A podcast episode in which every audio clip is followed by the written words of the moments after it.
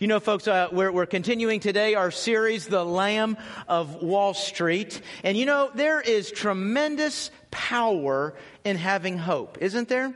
There, there's power, there's physical strength in looking forward to something. I know this by experience. I trust that, that you do too. It's a good thing when we have something to look forward to. It puts a spring in our step puts hope in our heart. It can get us through a tough spot. It can get us through a, a bad day, keeps us from quitting, keeps us moving forward. I think it's a blessing to have things to look forward to. They don't have to be big things, anything.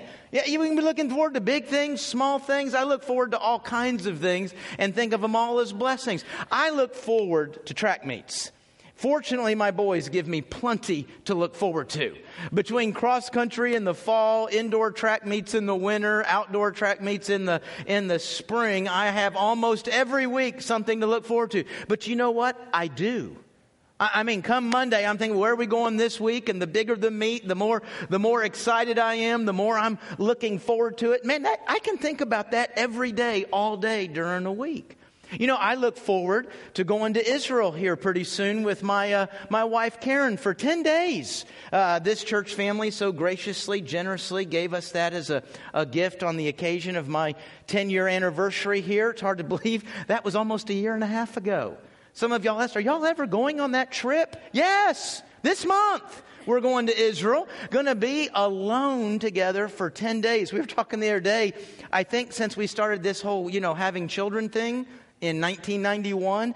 We can only think of a couple of times we've been alone together for two nights. 10 days, I, I don't even know what I'm going to do with 10 days, but I'm looking forward to it. 10 days with Karen in the Holy Land. Uh, you know what we look forward to? Some of y'all reach this stage in life. We look forward to when our girls come home. One already graduated and married off, the other still at school. But you know, when they come home, it, it, just fills the house and there's, there's joy, excitement when I hear one of them, both of them is coming home, uh, you know, for a particular weekend. I mean, all week long, I'm, I'm going to think about that. All week long, I'm looking forward to that. It's, it's fun to have something to look forward to, isn't it? Man, I hope you have something to look forward to. Maybe it's something going on in your life, a family event, something's happening soon. Maybe it's something at work, something big going on. Your boss is being transferred to the other side of the world. Uh, you, you, know, who knows? oh, okay, it's your boss. uh, gosh, maybe after this winter, you're already looking forward to that beach vacation that I can't imagine looking forward to the beach, but I understand some of you, some of you do that. But, uh, you know, it's, it's a good thing to have something to look forward to. You know, folks, nobody knows us better than God. And it's not just that He's watched us and really knows us and what we're like. He designed us. He, he knows how the machine works. And so, you know what? He knows our soul needs hope. He, he knows our soul needs something to look forward to. And again, I'm not talking about some big, huge spiritual, anything. Something to look forward to. And that's why God has given us the greatest thing of all to look forward to, the biggest thing of all, the most incredible thing of all. And you know what? What He gives us to look forward to is so powerful that it can literally enable us to endure suffering. I'm not talking about enduring a bad day. Beach vacation coming in a couple of weeks can endure a bad day. I'm talking about enduring pain and suffering.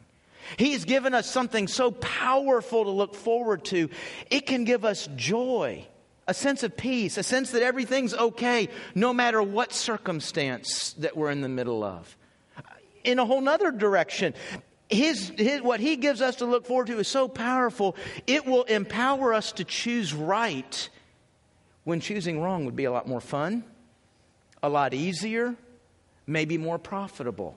Folks, God's given us something incredible to look forward to, and shockingly, I think I can almost say most Christians do not avail themselves of this hope. Most of us do not look forward to it. And the it that I am referring to is heaven heaven. Now, that's a big statement for me to say, and yes, I did just say it. You don't look forward to heaven. I would almost imagine there would be kind of a, a, unanimous agreement across the room. Hey, that's not right. You can't say I don't look forward to heaven. I, I do too. As a matter of fact, if I was sitting out there with you, I would disagree with me right now. So, since we all disagree with me, well, let me fight back a little bit. If you so much look forward to heaven, then here's my question for you How much do you think about it? When's the, do you even remember the last time you spent any kind of significant moment thinking about heaven? You see, folks, when I say that I'm looking forward to a track meet, I mean that, and the evidence of it is I, I think about it. I, I, I, think about it on Monday. Boy, once, once I get past Wednesday, then I'm really honed in on, okay, what's the schedule? What are we going to do? What are the boys going to be doing? What's their expectations? What's my. I mean, I'm thinking about it. That's what I mean when I say I'm looking forward to something. I'm thinking about it. That's usually what looking forward to something means, doesn't it? So, how can we say we're looking forward to heaven if we rarely, if ever, think about it? As a matter of fact, I would dare say most of the time that we're thinking about it is if maybe we're involved with a death at the moment. You know, a friend, a family member. We, you know, we're, we're, we're, it, death is nearby, and obviously, heaven is our big hope when we're walking through death. I love that passage in 1 Thessalonians 4 that says, We grieve, but we grieve with hope. We have that hope of heaven as we go through this hurt. But, folks, God didn't just give us heaven uh, uh, to have a hope when we're hurting. It's hope for the living, it's hope for right now. So, how can we say we're hoping in it if we're not even thinking about it? Folks, heaven's not a hope, heaven's not a great hope. Heaven is the hope. And I would dare say for most of us, there's a list of things we're looking forward to right now. There's a list of things we hope are going to happen this week, this month, this year. Man, I hope, I hope this is going to happen. Heaven's way down that list if we even think to put it on the list. Now, I think, I think there's some reasons why that happens to us. As a matter of fact, I, I think we do look forward to heaven, but I think we look forward to the first day of heaven. You know, we look forward to walking into heaven. I mean, there's, there's Jesus. There's the streets of gold. There, there's the family and friends I've been looking forward to seeing when I die. I mean, we look forward to that. We think about that great moment. But there's some very common misconceptions about heaven that are largely uninspiring.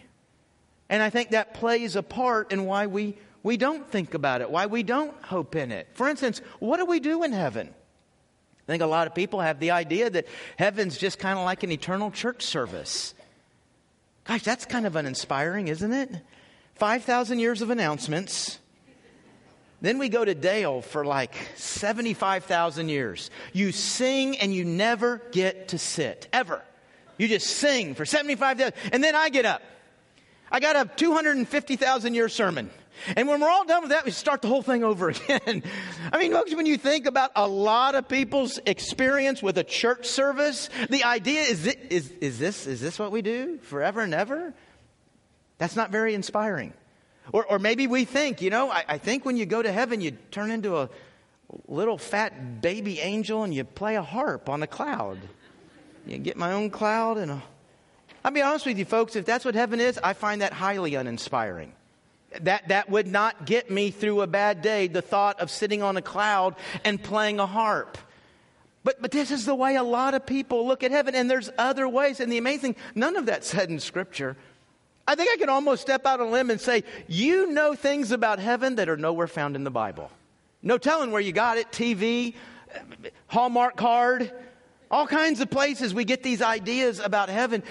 And that's why we really do need to understand what Scripture says about heaven. Highly recommend a book, very simply titled, you can remember this one Heaven by Randy Alcorn. And you don't even have to remember that simple title. If you look on the back of your bulletin under Faith Talk, number one, I've got that written out for you. Heaven by Randy Alcorn. Does a very in depth study, does a long study of what Scripture says. Tell you about what happens to pets. That's a huge theological question, isn't it?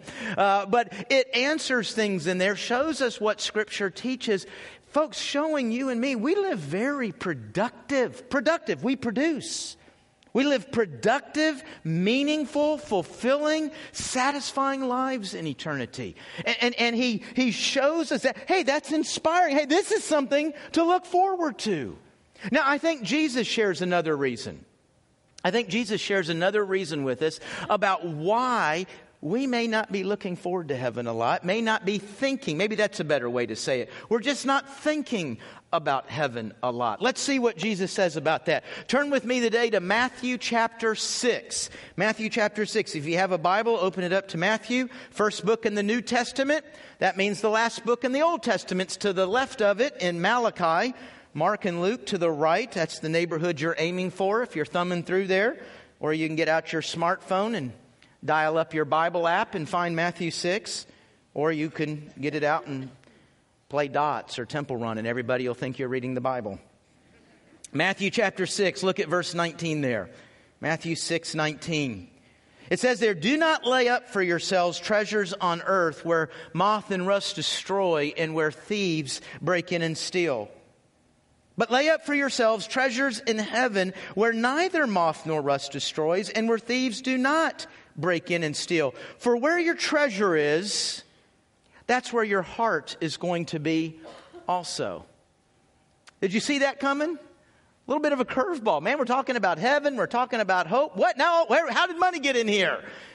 But Jesus seems to be giving this principle. Now, the context of the passage is not talking about heaven and hope in, in, the vein that I've been talking about it here the last few moments. But there's a principle that Jesus gives that says, hey, listen, at the end of the day, you and I focus on what, our, on what money is doing for us. We focus on where our money is going.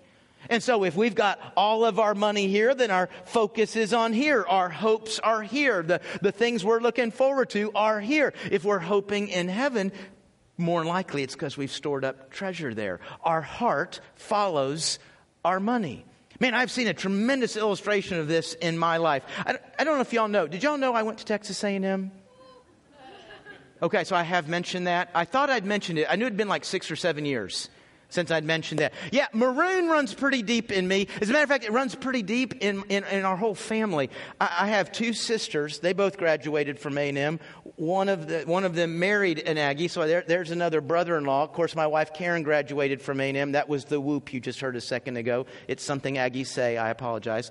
Uh, Karen graduated from A&M. She has four siblings. Three of them graduated from A&M. So maroon runs through our family. But we have have learned in the last couple of years that we are okay with mixing orange with maroon.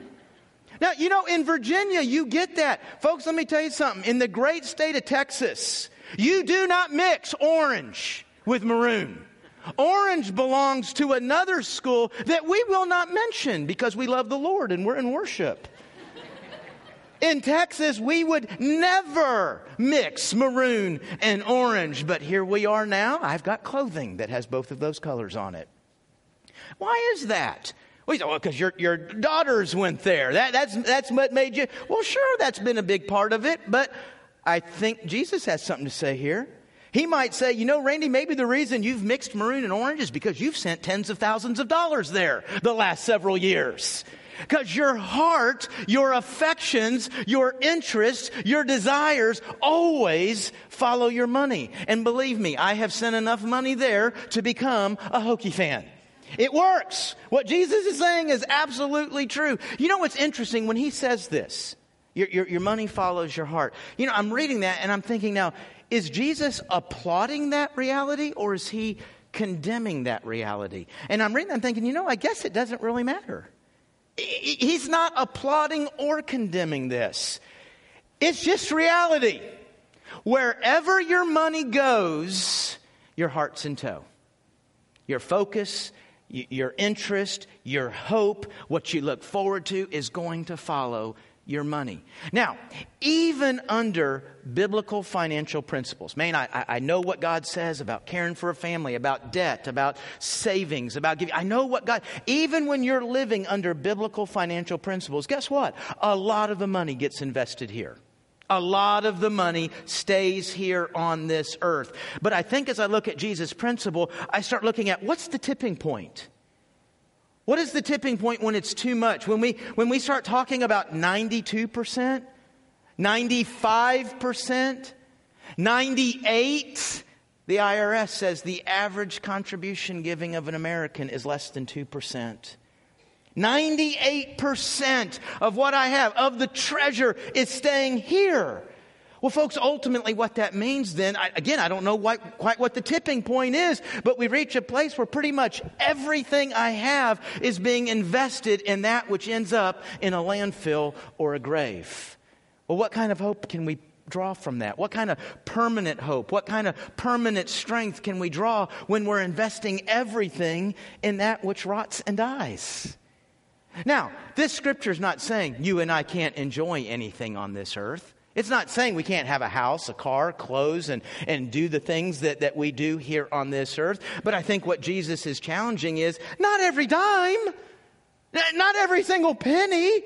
You see, it's for our well being. He says, hey, listen, you need to be storing some of this stuff up in heaven, or else you're going to end up storing it all here, which means every part of your heart is in that which breaks, that which rots, that which dies. Hey, there's more hope than this. And he directs us to heaven with a side benefit of hope that lasts forever.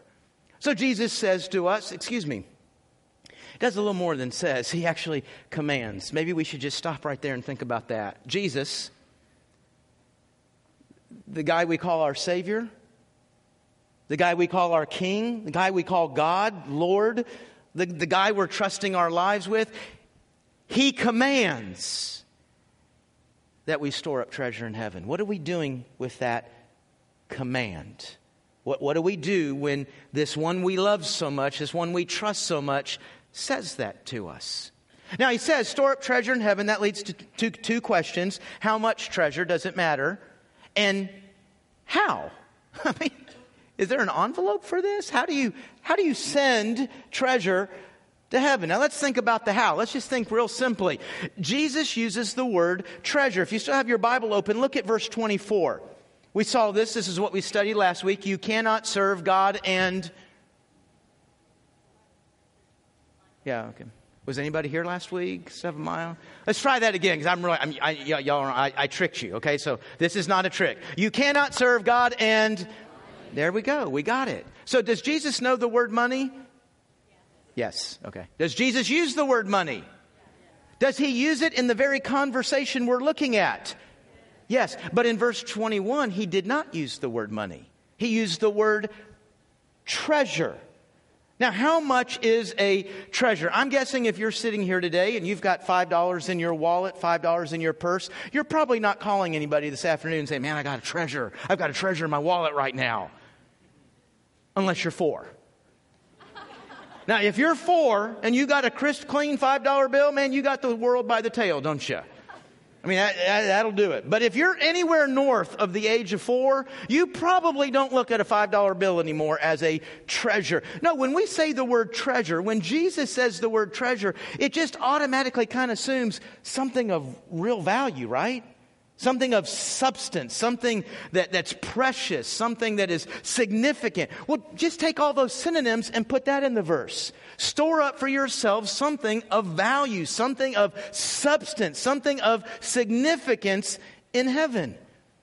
Maybe another way of looking at how much is a treasure is just you decide and you answer this question. How much of your treasure do you want to rot and how much of your treasure do you want to last forever?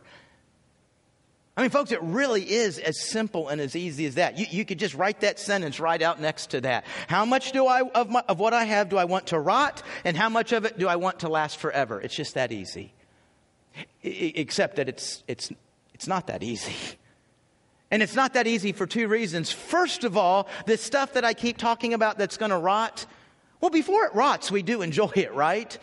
I mean, before it gets to the landfill, it does enrich life, empower life, make some things easier, make some things more fun. A lot of this stuff that we'll end up not having anymore, throwing away, selling in a garage sale, it, it did serve its purpose. And we liked the purpose it served. But then there's another reason that it's not so easy as just to say, what do you want to last forever and what do you want to rot? It's that last forever part. Store up treasure in heaven? What does that even mean? What is treasure in heaven? Do I need treasure in heaven? Do I want treasure in heaven? we're all, imagine, going to store up different amounts of treasure in heaven. Is that going to be obvious when we get to heaven? Eh, eh, are some people going to have more treasure than others? Am I going to care about? Do you know what? I can't answer any of these questions. I have no idea what verse anybody would go to to answer the question, what do you do with treasure in heaven? Jesus, God, does not tell us. All he says is, Randy, you want to store up treasure in heaven. So it just comes down to this Do I trust him? I don't know why he said it. I don't know what I'm going to do with it. But he said, Randy, you want to store up treasure in heaven. Do I, do you, do we trust Jesus' words? Can you imagine getting to heaven and go, Oh, you meant it? what does Jesus say to that? Uh, yeah, I meant it. Well, gosh, I just wish you would have told. Oh, never mind. Do we trust him? Now, the other question is how? Okay, I trust him. He says, store up treasure, and I'm going to start. I'm going to start today. What do I do? Three things, real quickly, biblical, all of them straight out of Scripture. I encourage you to write down the verses, read them for yourself. Don't trust me. I don't know if I'm supposed to say that, but I'll say it anyway. Don't trust me. Go to God's Word. Let God's Word say what it's saying there. What does it say? How do we store up treasure in heaven? First of all, give to God what He requires. Jesus says that in Matthew. I referred to that last week. Jesus said, Give to God what is required of God. Now, to answer that question, to do that, you have to answer the question well, what does God require? What belongs to God? There is no possible way to answer that question without one word. The standard all through Scripture that is given of what belongs to God is the word tithe. It means 10% of our income. And when we tithe, we give it to a very specific place. We give it to the local church. There are a lot of ministries outside the local church, and I'm going to mention them in a moment. But the tithe, the 10%, goes to the local church, and it goes to, according to Malachi 3, the general budget. Now, you're going to be reading Malachi 3 say, I don't see general budget in there. No, but what does it say to give the tithe to? Give the tithe to the storehouse. What's the storehouse? That is the place you store all the resources for the running of the temple. So, in essence, it's hey, you give the 10% to the running, the funding of the work of the local church. That's where the tithe goes. Now, actually, my goal in pointing to this is not to explain all that. It's what Malachi 3 goes on to say. It says to not give the tithe is to rob God. Now, we're saying, hey, my goal is to store treasure in heaven. Heaven is God's house, right? You ever refer to that as God's house? Can I store treasure in heaven?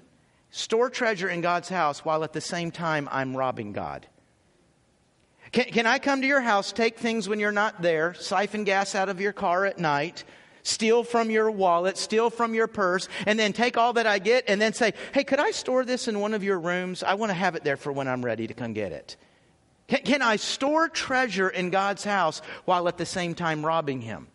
I mean, the answer would be, I mean, we all get that. The answer would be no, right? We can't do that. So if I'm going to store up treasure in heaven, I need to start by giving to God what belongs to God. Second way we store treasure in heaven is to give to the poor and those in need. Man, this is throughout Scripture, over and over, hundreds literally hundreds of verses on how much God is blessed, on how much God commands. Starting here in the church family, we're to care for one another, provide for one another, and then we are to help those that we see in need. These two passages, this Proverbs 19, 17, this is an awkward passage to me. It just sounds strange the way it's written. Proverbs 19, 17 says, When you give to the poor, you lend to God. That kind of strange? I'm lending something to God like God wanted to give to him, but he, I don't have a 20 on me. Do you? I mean, God has no need. And yet, Proverbs says when you give to the poor, you're lending to God. And then it concludes by saying this, and God repays. You know, the disciples are talking with Jesus one day, and they're kind of focused on how much they've given up to follow him. You know, and that's, that in itself is almost silly. They're telling Jesus how much they've given up as he's on his way to the cross. Hmm. But hey, you know, Lord, we've we, you know we don't do this anymore, and we're not able to have this, and we we can't do this. We, I mean, we've given up a lot to follow you, Lord. And I honestly, if I think if I'm Jesus, I would have said, "You're kidding me," and then I would have scolded him or something. But you know what Jesus says to him? He says, "Hey guys, I know you've given up a lot." But I want you to tell something. You haven't given up anything that my Father's not going to return to you a hundred times over. Now, a lot of times you'll hear some of our more health and wealth type theology. Uh, our, our televangelists kind of use that, you know, to say, give, give the dollar to me and God will make you rich. God will, God will return it a hundred times over. You, you know, there's a principle there that is true, I think, that gets abused a lot by, by preachers, by churches, by the folks on TV. But whether that's been abused or not, the principle is still true. When you're giving to God to help those in need, He's going to return it a hundred times over.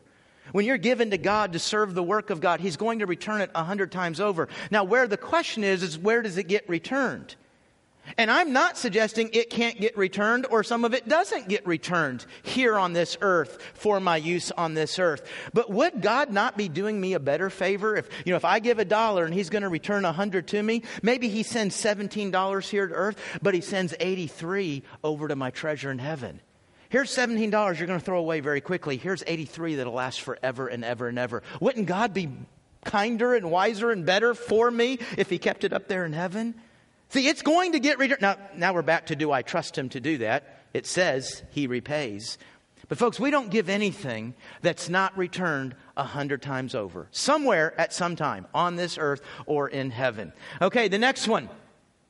When you use money to serve God, they say, well, isn't that, aren't you just repeating yourself? Isn't that what number one and number two were about, serving God? Well, yeah, but I, I needed to add some other stuff, and that's the best phrase I could come up with when we're serving God with what? Okay, I talked about giving the tithe to the local church, but then there's, there's even things that go on in the local church beyond the general budget. There's, there's missions and there's different opportunities. There's a lot of ministries outside the church. Very important ministries. I think ministries the church relies on. They do a better job than we do. We partner with ministries outside of the church that we think, hey, you're better at this than we are, so let us come alongside you and, and support you. So when you're giving to, to ministries outside the church. And then I've talked obviously a lot about giving to the poor, but folks, when you're giving to bless, they may not be in need and they may not be in poor, but that gets stored up in heaven. Now, I'm not talking about just giving somebody a birthday present or you give to somebody because they gave something to you, but I'm talking about when you're reading God's word and you feel man, God's word really wants me to be appreciative of people and encouraging people and, and, and, blessing people. Well, I've got these resources. Hey, Lord, how can I bless that person? How can I show that person how much uh, they mean to me or, or just encourage them? When I'm using resources in that way, that gets stored in heaven. You say, no, you're making that up. How do you know that? I'm glad you asked. Let me prove it. 1 Timothy chapter 6. As for the rich, okay, let me stop right there. You're rich. I would imagine a lot of us in here would resist that title because, first of all, we see TV and we see Hollywood and we see Fifth Avenue and say, that's rich. Yeah, most of us in here are miles of financial distance away from what America calls rich. And I would imagine in this room right now are some people that are barely making it from one paycheck to the next. There may be some in financial crisis. And it is yes to even you, I would say, you are rich. You are rich in what you already have. You're rich in the opportunity that is still in front of you. I've had a chance to travel the world. I've had a lot of chance to read statistics. And folks, you and I live better than about 94% of the people that are alive today on planet Earth. So if you're in the top 6%, then there's no other way to look at you as anything but rich. So this passage applies to you. As for the rich in this present age, charge them not to be haughty, because we do get a little pumped up with the more money we have, nor to set their hopes on the uncertainty of riches. We totally set our hope on money. We talked about that last week. That's our power. That's our ability to do things. We count on it. It's our security. But instead, put our hope on God, who richly provides us with everything to, could y'all say that word? Enjoy. Wait a minute. I thought God was against me having anything. I thought God wanted all my money. I thought, I thought we, no, where did we get that idea? Folks, God's not trying to take anything from you. God's not trying to keep you from enjoying this earth. When Jesus says store up treasure in heaven, He's not saying because everything on earth is bad. No, God gives us things to enjoy on this earth. He's just saying, not every penny. Let, us not put it all into stuff that doesn't last. Now, the stuff you use, I want you to enjoy. But you've got these resources. What are we going to do with them? They are to do good. I'm to do good with the resources that I have, to be rich in good works, to be generous and ready to share. Folks, this is what I'm talking about. When I'm using resources, I'm using money to bless others, to serve others, to share. Hey, that is, look at this, storing up. You know what? It's almost like I did this on purpose, isn't it? Yeah, well, I did. Uh, storing up treasure for them. Well, hey, what's this word say?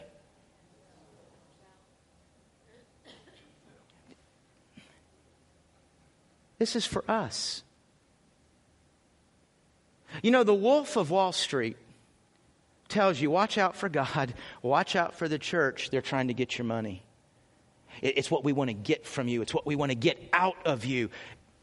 Now, whether a certain preacher or a certain church is doing that or not, don't attribute that to God. Because when God speaks to you about resources, it is for you. It's for themselves. The Lamb of Wall Street says, Man, I'm all for you enjoying. My Father gave it to you to begin with. I'm all for you enjoying it. But let's think about how some of this stuff we can enjoy forever and ever and ever. Now, the Wolf of Wall Street is going to say, Yes, store money in heaven. The unicorns will keep it safe for you till you get there. Yeah, the, the, Wolf of Wall Street is going to say that. That's ridiculous, folks. It's about right here. It's about right now. It's about today's bills. It's about the problems you have with finances right now. It's about the power and the pleasure that money will get you right now. It's about advancing your agenda right now. Now, oddly enough, I should say, now here's how the Lamb of Wall Street says just the opposite. But the, but the Lamb of Wall Street's not saying just the opposite. He's not saying that the money's not has nothing to do with you or about you. No, he's, he's saying, hey, listen, I want it for you. I want you to have it. The difference between me and the wolf of Wall Street, I want you to have it forever. I, I, want you to, I want you to have treasure forever and ever. So, yeah, a lot of it we're going to use here and it'll be gone, and that's okay. But I'm providing a way for it to last forever. So, we're still back to the same question now, the Wolf of Wall Street, he's got a very loud voice, and we feel it every day. We fill it with commercials, we fill it with bills, we fill it with our wants and desires. We hear, we feel the voice of the Wolf of Wall Street. Do we trust the voice of the Lamb of Wall Street? Every word he speaks on finances is for you. Let's pray. Heavenly Father, Oh, that we would trust it. Money has such a lure on us, such a hold on us, and it, it is a source of power. It absolutely is a source of security. And as we looked at last week, it, that's why it can, it can actually slide into that God spot in our lives. And that is so evidenced by we will open your word, and man, we want to know what you have to say about this subject and that subject, and we get interested in all kinds of things. But boy, when money's mentioned, so many believers today eh, get stiff, eh, do a little pushback. We don't want to hear what you have to say about money. We don't want you trying to take our money. Oh, that we would believe that what you have to say is for our well being. It is for our financial status, both on this earth and in heaven. Help us believe. And Lord, as we talk about money, I am so grateful that we're never talking about how we buy your favor. We're never talking about how we buy an answer to prayer. We're never talking about how we buy a blessing. We're never talking about how we buy our way into heaven. Lord, I would imagine even in this room right now is somebody who thinks that's, that's what you do. You, you have to be good enough. You have to buy your way in. You have to appease God. Oh, Lord, there's a great, great price that brings favor into my life, brings heaven into my life, brings a relationship with you in my life, but I don't pay one penny of that price. Jesus paid that price. Lord, if there's somebody here today that needs to turn from hoping in their goodness, hoping in their wealth, and place their faith in you, may today be the day that happens. May today be the day they become a child of God with the certainty of heaven in their future. Lord, if there's anybody here today who been listening to what we're talking about, watching what we're doing, and they're wondering if this is where they belong as part of a church family, would you tell them whether they belong here or not, whether they should be a part of this, this family we call the Heights? And Lord, if they should, tell them, tell them today. Let today be the day they become a part of this family, become a part of impacting their community and world with Christ, with, with money, with knitting, with desires, with gifts and abilities, with, with anything and everything that will yield over to you for your touch and for your glory. Lord, in our finances, speak to all of us, guide us. What's, what's the steps we need to take in our finances? Is it a mentality? Is it an exercise? Is it the way we approach? Lord, whatever steps we take, may they show we trust our Savior. We trust our God and King. And thank you for the added benefit that when I start to store it up there, it fills me with hope down here. It's in Jesus' name we pray. Amen.